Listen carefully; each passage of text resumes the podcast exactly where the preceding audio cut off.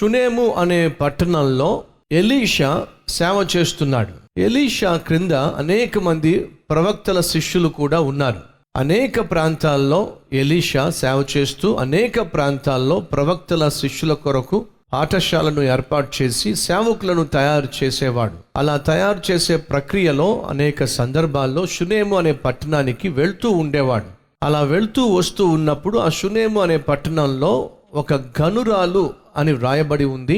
మరి గనురాలు అని రాయబడి ఉంది కానీ ఏ విషయంలో గనురాలో మనకు తెలియదు. కానీ బహుశా ఆమె ఆస్తిపరురాలు కావచ్చు, లేదా పేరు ప్రఖ్యాతలు కలిగిన వ్యక్తి కావచ్చు, లేదా సొసైటీలో పలుకుబడి కలిగినటువంటి వ్యక్తి కావచ్చు, లేదా మంచి కార్యాలు చేయటం ద్వారా గుర్తింపు పొందినటువంటి వ్యక్తి కావచ్చు.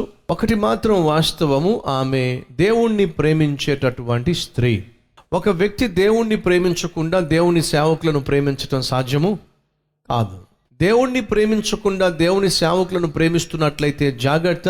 దేవుణ్ణి మొదటగా ప్రేమించాలి, దేవుని పేరట దేవుని సేవకులను ప్రేమించాలి. అంతేగాని దేవుణ్ణి ప్రేమించకుండా, దేవుని వాక్యాన్ని ప్రేమించకుండా, దేవుని సన్నిధిని ప్రేమించకుండా సేవకులను కానీ సేవకులో సేవలో పాలుపంచుకునే వారిని కానీ ప్రేమించటము అనేది బహుశా అంత మంచి వ్యక్తిత్వము కాదేమో. కొంతమంది సేవకులను బహుగా ప్రేమిస్తారు, సేవకులంటే అభిమానాన్ని చూపిస్తారు, మరి కొంతమంది పడి చేస్తారు. దయచేసి గమనించండి, మొదటిగా ప్రేమించాల్సింది దేవుణ్ణి, దేవుని వాక్యాన్ని, దేవుని సన్నిధిని. ఆ తరువాత ఆ వాక్యాన్ని ఉన్నది ఉన్నట్టుగా అందించే సంఘక్షేమం కోసం పంచేటటువంటి కాపరి కొరకు, సేవకుని కొరకు ప్రార్థన చేయటం, ఆ సేవకుణ్ణి అభిమానించటం లేక ప్రేమించటం తప్పని చెప్పట్లేదు. కానీ దేవుని స్థానాన్ని మాత్రం ఆ సేవకునికి ఆపాదించటం ఆ సేవకునికి మంచిది కాదు.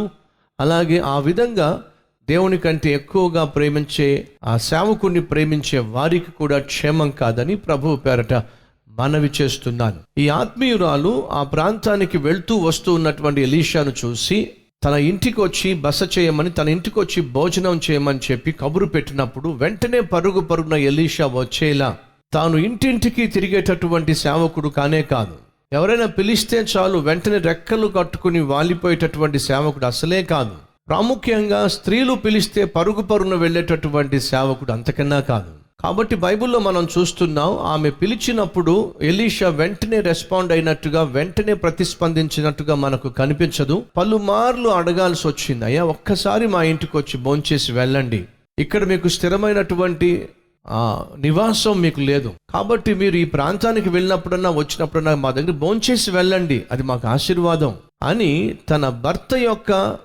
పర్మిషన్తో, తన భర్తకు తెలియచేస్తూ తను ఆ విధంగా చేసినట్టుగా కూడా మనం చూస్తున్నాం.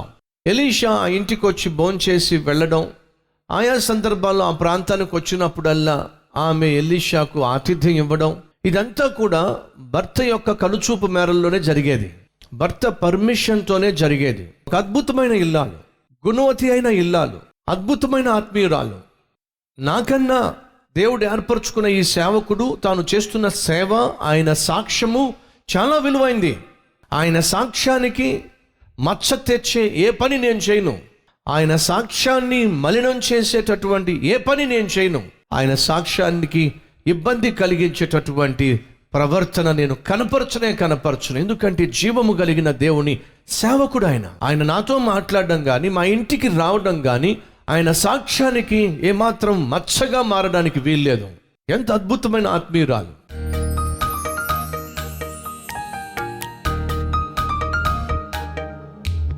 మహాపరిశుద్ధుడైన ప్రేమ కలిగిన తండ్రి, సేవలో పరిచర్యలో తీసుకోవలసిన జాగ్రత్తలు ఏమిటో, అలాగే సేవకులు తీసుకోవలసిన జాగ్రత్తలు ఏమిటో ఒకవైపు నాయన తెలియచేస్తూనే, ఆతిథ్యం విషయంలో కలిగి ఉండవలసిన లక్షణాలు ఏమిటో, కనపరచవలసిన ఆత్మీయత ఏమిటో తెలియచేశారు. నీ మాటకు లోబడితే ప్రమాదము నుంచి మమ్మల్ని మేము తప్పించుకోగలుగుతాం. నీకు లోబడేటటువంటి వ్యక్తిత్వం మాకు దయచేయమని యేసు నామం పేరట వేడుకుంటున్నాం తండ్రి. ఆమెన్.